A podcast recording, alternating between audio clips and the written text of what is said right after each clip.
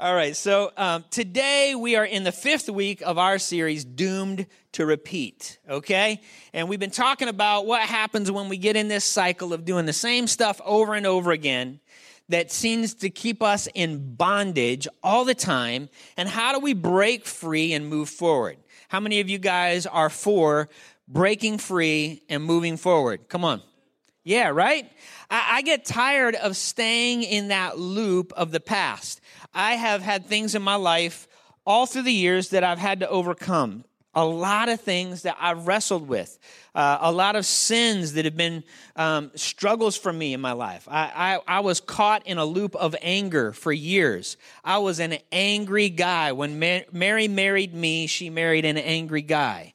I'm, I'm glad to say I'm not that same guy anymore because God taught me how to step out of that loop. Now, am I sin free? No, absolutely not. I've got more strongholds that God's got to break in my life so that I can move forward. I've got more ways that I think, more things that I do that I need God to help me push past, right? All of us, no matter how far along you are in the journey, you are going to have things in your life that you need God's help to get out of that destructive cycle. Amen? But you know what? God gives us the power. He gives us the strength. Most of the time, here's what happens. We have one thing in our life that we think, man, if I could just get this one thing fixed, I'd be all right. Right? How many of you have something in your life that you feel like is a big thing that if you could get over it, it would really be a game changer? Raise your hand. All right? That's like the majority of us. But here's the thing once you get over that thing, you'll be able to see the other thing that you've been missing all this time. And you go, oh, shoot, I got to get over that thing now. Right? So this is just a pattern in our life of love, following Christ. It's always about moving forward, stepping out. Discipleship is a journey, not a destination. We just keep going, we keep moving. God keeps helping us, right? and so that's how it works. And so um, I was thinking about the Exodus story because remember, we're kind of working backward. Our first week we talked about Joshua at the edge of the promised land, right? And now we're kind of working back. This week we're going to be talking about what happens to the Israelites right after they leave Egypt and start their 40 year journey through the desert. And so, um, as I was studying for this, though, I read a passage in 1 Corinthians chapter 10, starting with verse 1. So if you got your Bible, turn there um, 1 Corinthians 10 1. And by the way, I'm reading out of the New Living Translation. That's usually what we go with on Sunday mornings, is New Living Translation. It says, I don't want you to forget, dear brothers and sisters, about our ancestors in the wilderness long ago. All of them were guided by a cloud that moved ahead of them, and all of them walked through the sea on dry ground. In the cloud and in the sea, all of them were baptized as followers of Moses. Baptism was a common concept for them, right? Baptism represented belonging to or identifying with something. So, so what Paul's saying here, he's actually making a case for baptism. He's saying when the people followed Moses through the parted sea, they were following him through the waters. You see how this is going? See what Paul's doing? Nice job, Paul. And so he's following through the waters right? And then he says, all of them ate the same spiritual food, and all of them drank the same spiritual water, for they drank from the spiritual rock that traveled with them, and that rock was Christ. To which we say, huh, wow, that's interesting. So you remember in this story if you if you're familiar with the exodus story there's this place where the israelites get to a spot where there's no water to drink and God tells Moses to do what? He says, strike the rock. And when he struck the rock, what happens? Water comes out of it. There's actually a place in Israel where you can still see a split rock with a spring that flows out of it. It's kind of neat, right?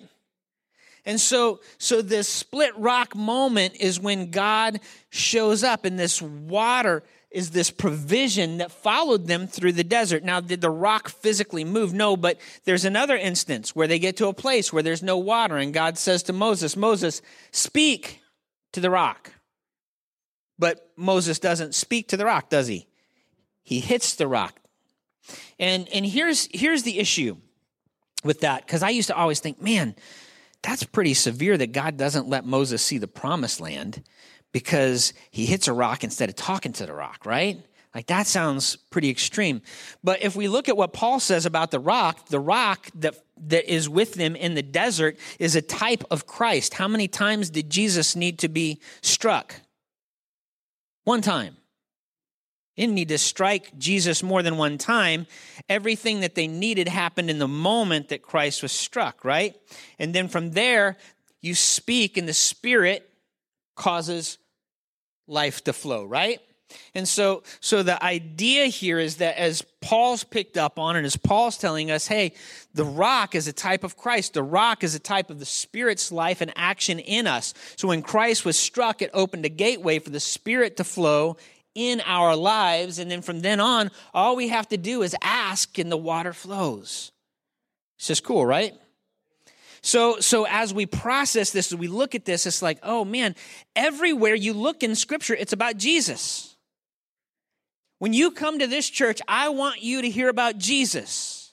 Why? Because he's the most important thing. There isn't anything else. The entire narrative of Scripture is all about Jesus because he's the game changer. He's the one that makes a difference. He makes a difference for you, he makes a difference for me. He changes everything. And so we see Jesus throughout the Scriptures, even in this account. 3,000 years before Jesus even shows up on the scene, we have a picture of Jesus in the wilderness with the Israelites. So cool. So turn now to Exodus chapter 14. And we're going to we're going to look at this thing.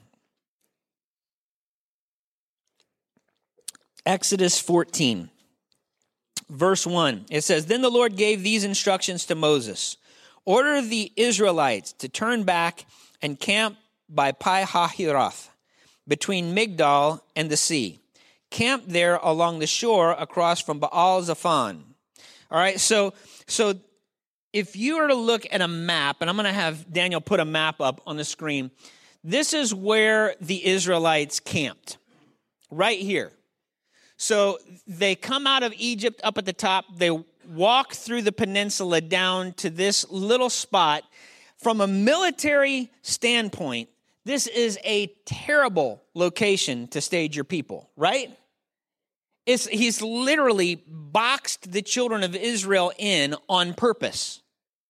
So the location, God has them go all the way down. Now, Israel is up in here. And so that's where they're supposed to be going, but God intentionally sends them to the bottom of the Sinai Peninsula and boxes them in. This doesn't make sense from a military standpoint, does it? Who would do that? God. Only God. Nobody else would choose to do it this way. But that's what God does. Verse 3 it says, "Then Pharaoh will think that the Israelites are confused. They are trapped in the wilderness." So he's literally he's baiting Pharaoh. Cuz his goal is to stop Pharaoh from stopping his people. His goal is that he would have glory, right? And so he's trying to make a point to all the Egyptians, to all the world surrounding, that God gets the glory. Amen? And so that's what happens. The Pharaoh gets word that these Israelites have kind of traveled down the Sinai Peninsula and they're stuck at the bottom. And he's like, these morons. And at the same time, he's thinking, I've lost my entire labor force. I need some workers. I just let 2.2 million free laborers go. That was a bad idea. I'm going to go get them, right? And so let's look at what happens. So, uh, verse 4 And once again, I will harden Pharaoh's heart and he will chase after you. Now, can I just pause for a second? Because this has given rise to a lot of. Um, confusion and angst among people who wrestle with belief. Okay? Because what we read here is that God hardens Pharaoh's heart. And so the idea is why does God harden Pharaoh's heart knowing that he's going to punish him for having a hard heart? And ultimately, his hard heart would lead to his death, right? So, why does God do that? Because scripture is very clear that that's exactly what he does. He hardens his heart. So, here's what we have to do we got to back up on the text in order to find out what's going on here. Okay? So, when Moses first comes to Pharaoh, he shows up, and the Bible says that Pharaoh hardened his heart.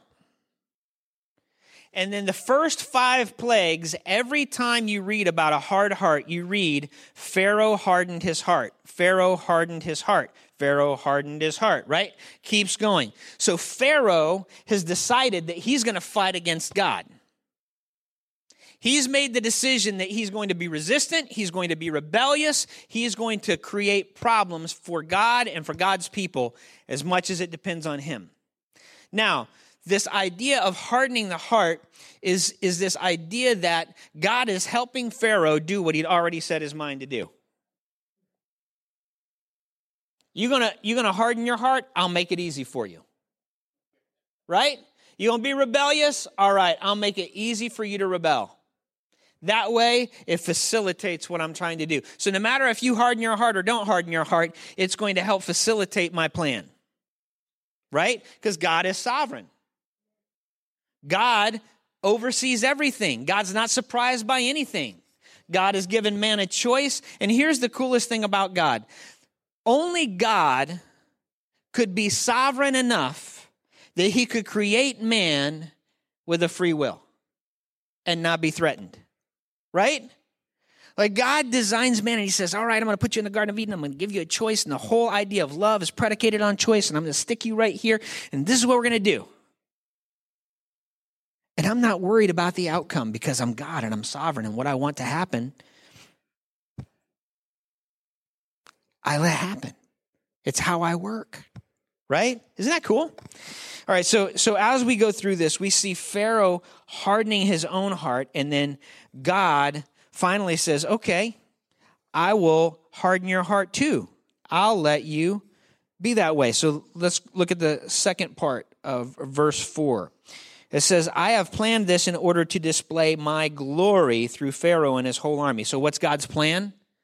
To display his glory. Come on, audience participation. God's plan is to display his right through Pharaoh and his whole army. After this, the Egyptians will know that I am the Lord. So the Israelites camped there as they were told. Now, here's, here's the thing what is glory?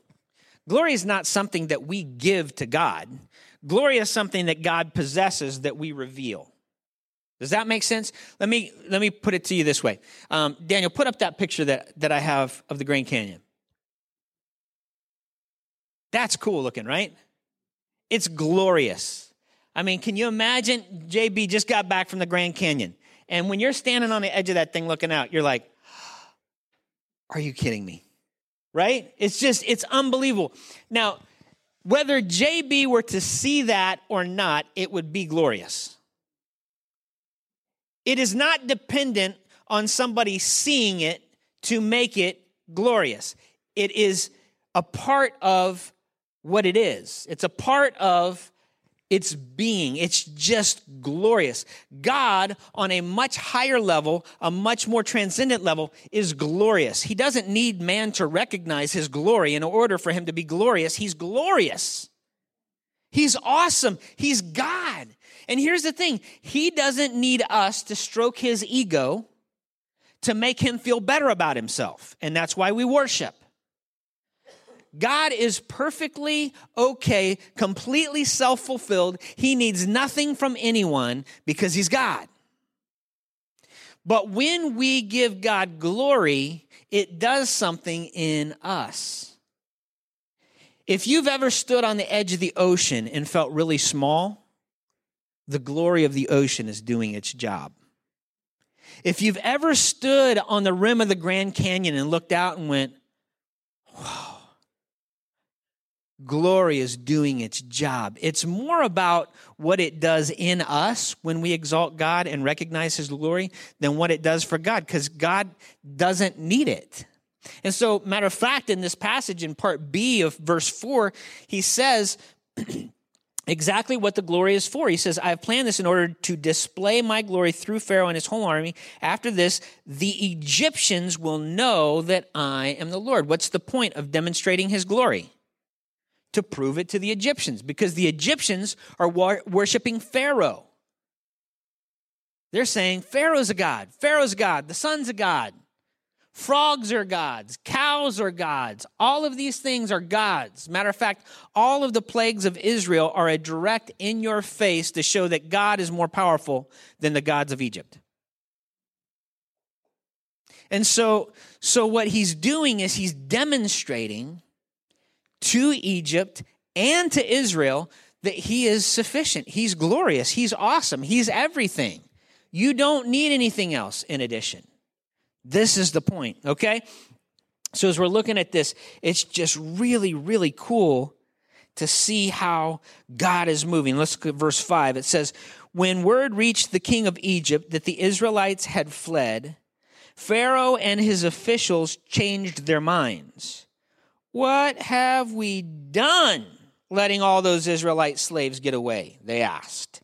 Okay, so, so they're looking at this thing and they're saying that was a stupid decision we got to retract. What are people going to think if they see that God, you know, Pharaoh being quote unquote God, has let all of these people go? Why doesn't he just retain them as his subservient race? And so that's kind of what's happening here. Now let's look at verse 6. It says So Pharaoh harnessed his chariots and called up his troops. He took with him 600 of Egypt's best chariots, along with the rest of the chariots of Egypt. So 600 of the best chariots and then all the rest of the chariots. So these are the elite chariots, but then there's a whole host of other chariots that go along with them too. And it says, the Lord hardened the heart of Pharaoh, the king of Egypt, so he chased after the people of Israel who had left with fist raised in defiance. I love that.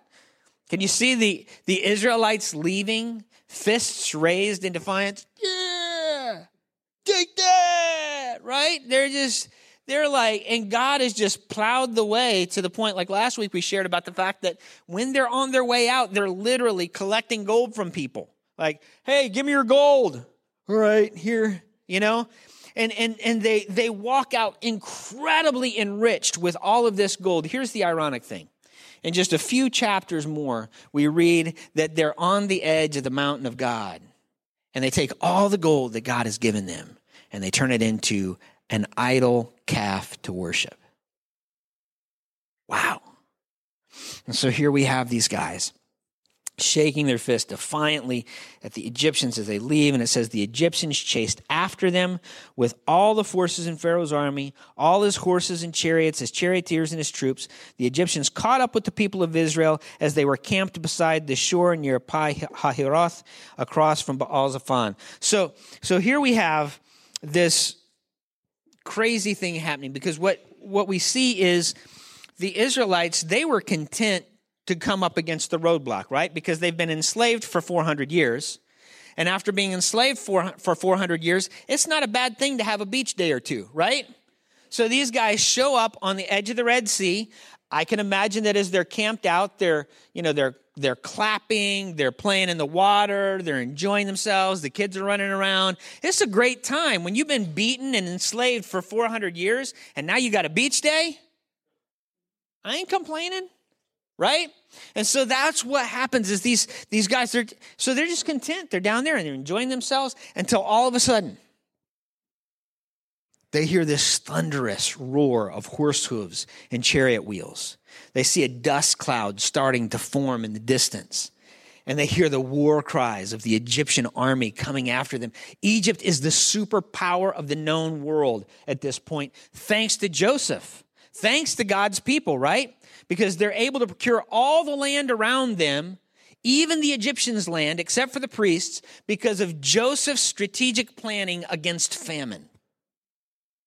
And so God's people had actually made Egypt into a superpower that ruled the region. And so they're just, they're dominating everybody. And now here are these slaves on the edge of the sea and they hear the thunder of, of the Egyptian army coming after them. Can you imagine what they must have been thinking? Oh, shoot. Right?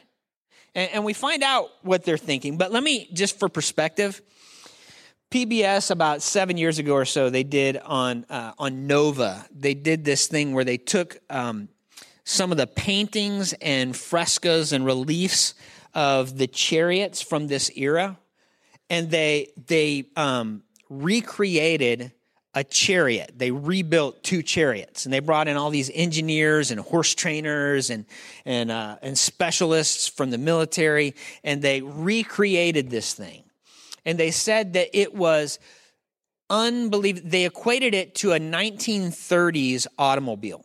That's how technologically advanced it was. They had spoked wheels. They had leaf springs to help protect the soldiers against shock. They had, they had con, they had concave mirrors so that they could look behind them and see what was going on behind them.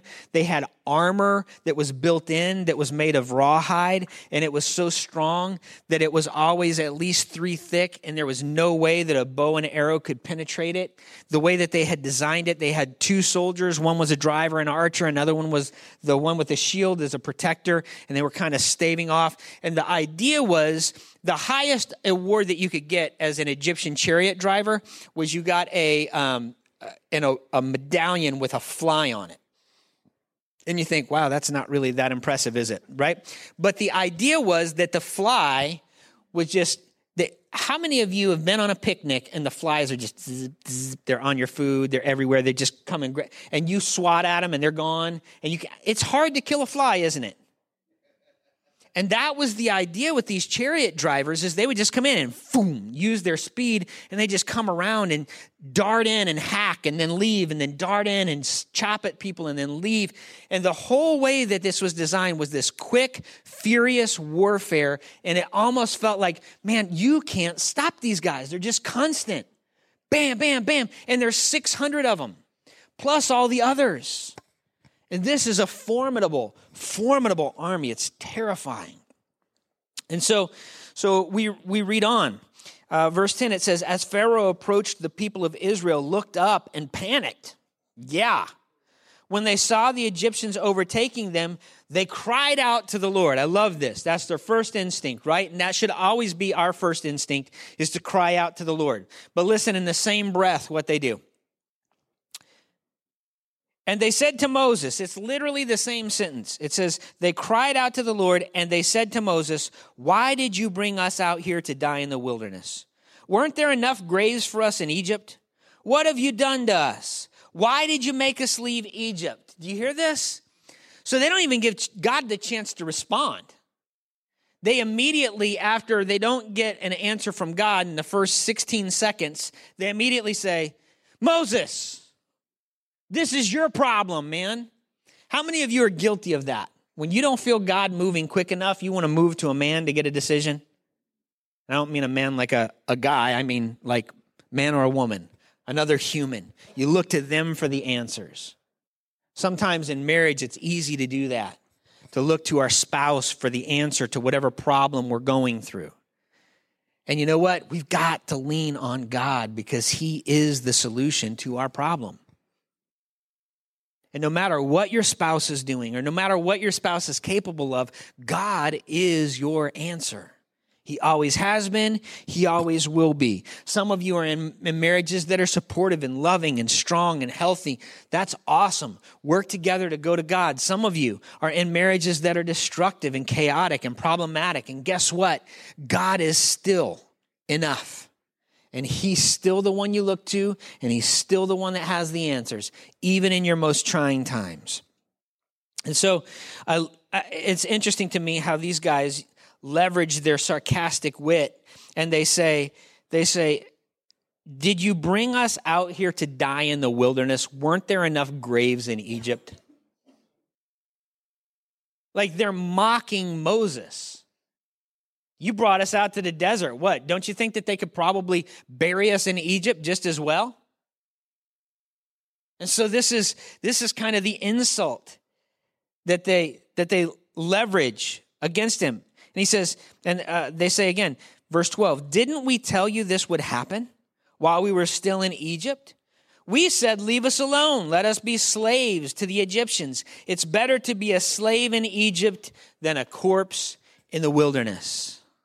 Isn't that interesting? First of all, they didn't say that to Moses. As a matter of fact, for 400 years, they've been crying out, God, please save us from slavery. And then God brings a deliverer, and they want to go back to Egypt. They want to go back to slavery. You know, it's interesting to me because fear will cause you to think delusional thoughts about your past. Let me say that again. Fear will cause you to think delusional thoughts about your past. You'll look back at your past and you'll paint all these beautiful pictures about how awesome it was. Man, when I was back in that lifestyle, it was so great. Everything was awesome. I enjoyed it so much. And we leave all the bad parts out, don't we? We just we just recreating in our mind, building up the sin, the slavery, the the the destruction that kept us in bondage for years. And all we're focusing on is the fun times, the good times, the neat things. How insulting to God that we do that, right? How insulting to God that we do that, and how devastating to us that we do that. And so, as we look at the Israelites kind of fantasizing about their, their slavery, we pick up now in verse 13. It says, But Moses told the people, Don't be afraid. Just stand still and watch the Lord rescue you today. The Egyptians you see today will never be seen again. The Lord Himself will fight for you. Just stay calm. How come Moses, while everybody else is panicking, can say, Don't be afraid, stay calm? Because he's already been there. He's already experienced fear face to face. He's already faced Pharaoh, right? He stood before Pharaoh. He watched as Pharaoh threatened his life. He stood before God at a burning bush and talked his way, tried to talk his way out of doing what God wanted him to do, didn't he? He says, Hey, Moses, you're the deliverer of the people of Israel. It's going to be great. And Moses is like, uh uh I ain't doing it. And God says, But Moses, I am. And he says, But I stutter. He says, I am. And he says, I'm afraid. And God says, I am. And he says, But wait, what if nobody goes with me? God says, I am. So it's this whole thing of God just instilling this in Moses and showing it to Moses, and Moses going through this hard face to face encounter with Pharaoh over and over and over. More than 10 times, he has to stand before Pharaoh and look down the barrel at this guy that is terrifying, the most powerful person in the world at the time, Pharaoh. And he has to stand in his court and look at him and say, You need to let God's people go. You need to let God's people go. And over and over and over, Pharaoh says, No, no, I'm going to, I'm going to crush you. You come back in this courthouse, courtroom again, I'm going to crush you. I'm going to destroy you. Moses, you don't realize how small you are by comparison to me. Who do you think you are? What are you going to do with a bunch of slaves? Let me tell you how small you are. Right? And Moses is like, I just got to keep remembering how big God is. Because no matter how small I am or how small you think I am, as long as God is with me, I have nothing to fear. That's what I want us to get a hold of today. God is faithful because of who He is. It's just His presence, it's His power, it's Him. He is enough. He's bigger than anything that we face. And when He is with you, you have the victory. And so Moses knows that as he sees the army of Egypt bearing down on the people. He's like, all right, that's all right. I'm not worried. Guys, don't be afraid. Stay calm. Everything's all right. Isn't that crazy? Doesn't that seem like an irresponsible response for a leader?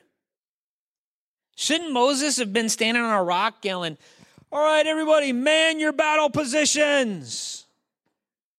Grab you. we at least there's 2.2 million of us. They only have 600 chariots, so we could probably do some damage. But he doesn't. He says, "Don't be afraid. Stay calm. Don't be afraid. Stay calm."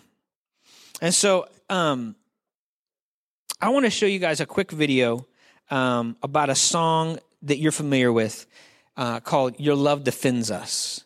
I just want you to hear the backstory for this song.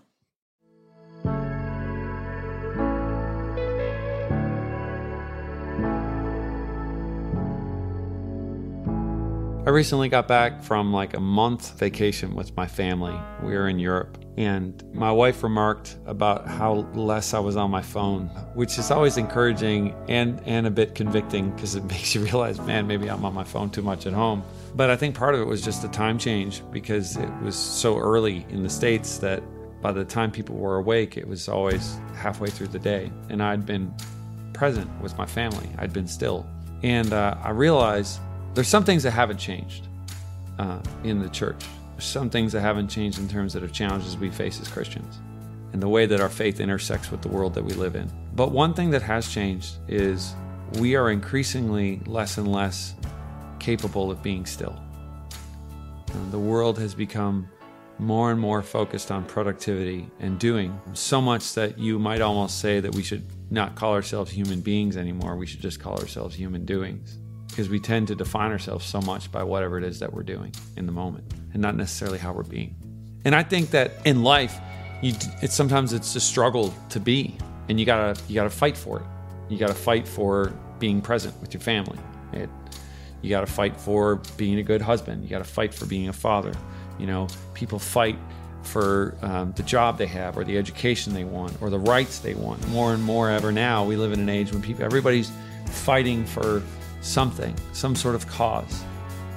And so then the idea that to achieve that, you'd actually need to do the exact opposite feels entirely counterintuitive and counterproductive. Yet when it comes to faith, more and more I'm realizing that, that, that that's what you have to do. Over and over again in the Old Testament, um, you see stories where God tells people, go stand over there and wait and I'm going to go do this for you. Uh, in, the, in Exodus, you know, it says, um, the Lord your God will fight for you. You need only to be still. And yet sometimes we think when it comes to faith that it's our job to defend it. It's our job um, to sort of uphold it. It's our job to protect it from the corruption of the world. I'm realizing more and more that it's actually Jesus' job to be faithful in me and to sort of strengthen my heart. It's grace that strengthens me, it's not me that strengthens me. And yes, I got to make myself available to it, but God does all the heavy lifting. In reality, God cares more about my marriage than I ever could. God cares more about my kids than I ever could. And He wants those things in my life to win. God wants you to win. And so God's your defender the things that matter to you matter infinitely more to Him. Maybe all you need to do is to be still.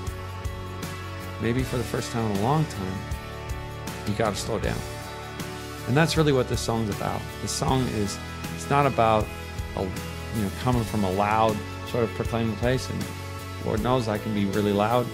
This song is coming from a place of stillness, from a place of, man, I've come to the end of, of what I can do and so I'm going to be still and I'm going to go stand over there and I'm going to declare this is what God's going to do.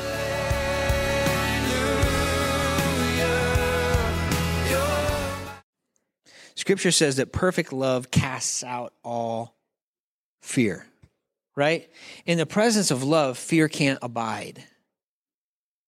And so, what is God? Scripture says that God is love. So, literally, in the presence of God, fear doesn't have a chance to abide because God's presence displaces fear. And so, the more that we allow the presence of God to permeate our lives, the more that fear falls away. And so, so as we're, we're, as we're processing this, we're thinking about God's love and how it defends us and how it moves us and how it shapes us. And and and listen to what what God's next words to to Moses are. Verse fifteen. It says, "When the Lord uh, then the Lord said to Moses, Why are you crying out to me? Tell the people to get moving. Pick up your staff and raise your hand over the sea." Divide the waters so the Israelites can walk through the middle of the sea on dry ground. And I will harden the hearts of the Egyptians, and they will charge in after the Israelites. My great glory will be displayed through Pharaoh and his troops, his chariots and his charioteers. When my glory is displayed through them, all Egypt will see my glory and know that I am the Lord. I love how God is like, Moses, why aren't you doing something? You've already seen what I can do when you just take that staff and hold it up, right? Remember, you, you held it up and, and then you threw it down and it turned into a snake. And remember that after you picked it up, the snake's tail and it turned back to a staff. And then you hit the water and remember all the water turned to blood. You remember that? remember how you lifted up the staff and there was another miracle? Remember how you lifted up the staff and there was. Why don't you go back to what you know you're supposed to do? Just lift up the staff and trust me to make a way. Now, here's the cool thing there is this, this crossing that's happening. And we read in, in 1 Corinthians earlier about how, how that crossing through the water was like baptism, right? F- following Jesus through the water. And there's this idea that, that there is a way out of bondage to freedom there's a way out of bondage and to freedom. And, and God wasn't waiting on all of the Israelites to have perfect faith. Do you notice that? He's waiting on one guy to do something. Moses, you know what to do. Lift your hands. And Moses lifts his hands and the waters part. And, and I think there were probably people with different levels of faith in this thing. I think that there were people that are crossing the Red Sea and they're like, whoa, look at this. You got the guy poking the water wall, like, look at this thing. Oh, there's a fish, you know? And he's just fascinated by the miracle that God's provided. Then I think you probably had some guys that were like, trying, you know, like, when's this thing gonna collapse? I'm scared, right? No matter, but God still had a way of provision for everybody, no matter what their faith was. They just had to have enough belief to follow. He didn't call them to have great faith. He said, I just want you to follow. I want you to go across. Go, go, go, go, go. And here's the cool thing. Not only does God bring salvation through the sea, but God brings the destruction of Egypt's army through the sea so cool to watch God work. Matter of fact, if you um, if you check out on YouTube, there's a spot where um, m- many archaeologists believe that the crossing of the Red Sea was. And if you if you look, they send scuba divers down and they look, and there is coral growing on man-made structures, and some of the structures are like chariot wheels that are turned on their side, and the coral grows up like the axle and then around in the wheel spoke shape.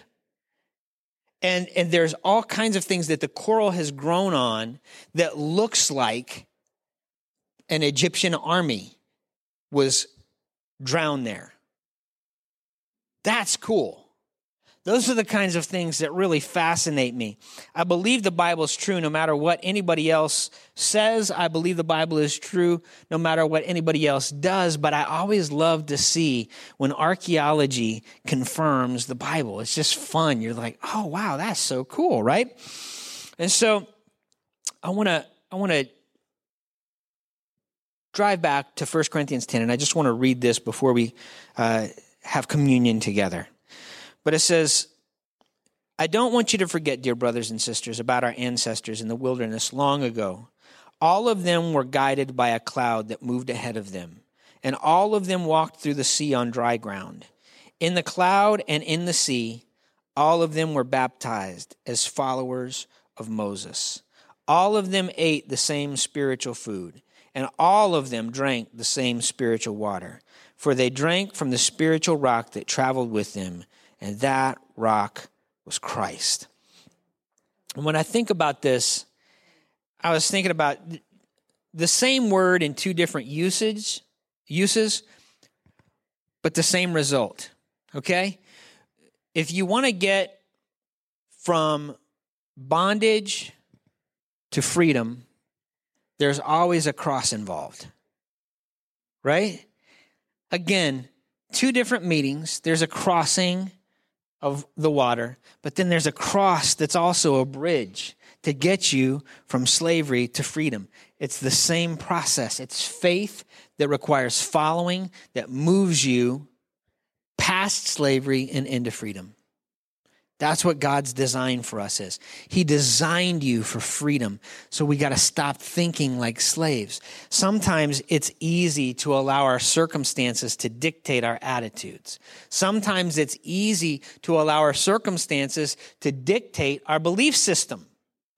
We think because this is the way it's always been, it's the way it's always going to be.